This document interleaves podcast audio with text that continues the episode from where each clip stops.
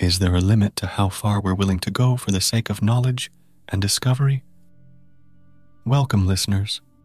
It's Paul here on the Stories Philippines podcast, and tonight's story takes us back in time to a chilling chapter in medical history that took place right here in the Philippines, on an island where secrets and life are as entwined as vines in the jungle.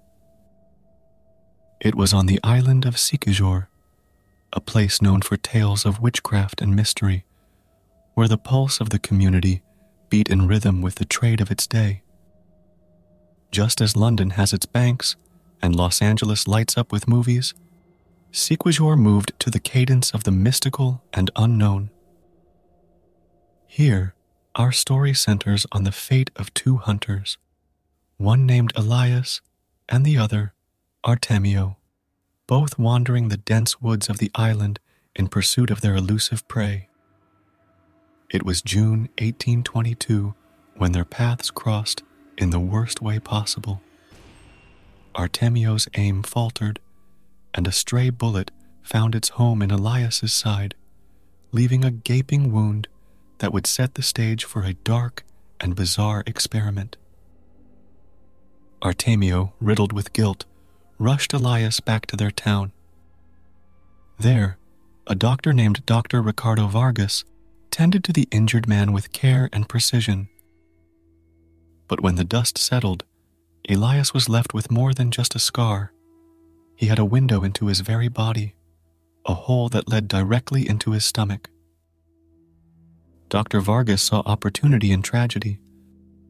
With a blend of curiosity and ambition, he asked Elias if he could study the workings of the human stomach through this accidental peephole.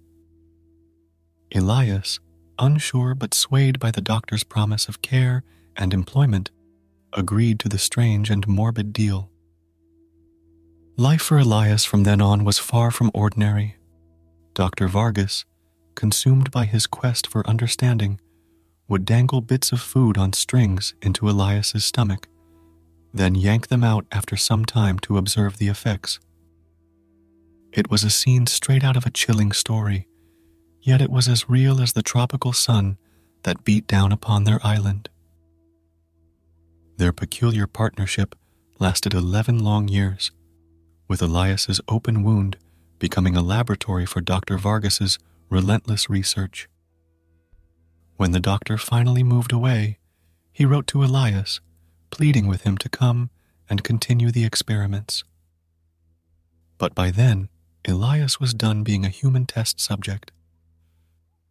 As time passed, Dr. Vargas gained fame for his published work, while Elias tried to reclaim some normalcy. He married, raised a family, and grew old with the whispers of the past ever at his back. At 80, he passed away, but even in death, his family feared his body might be stolen for science.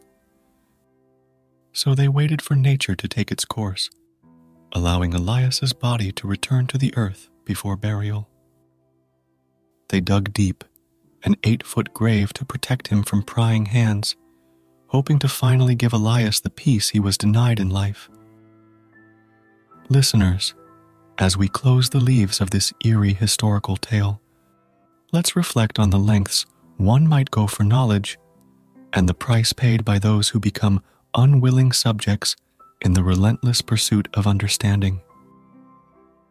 Good night, and may your pursuits of curiosity always be guided by kindness and respect for all living things.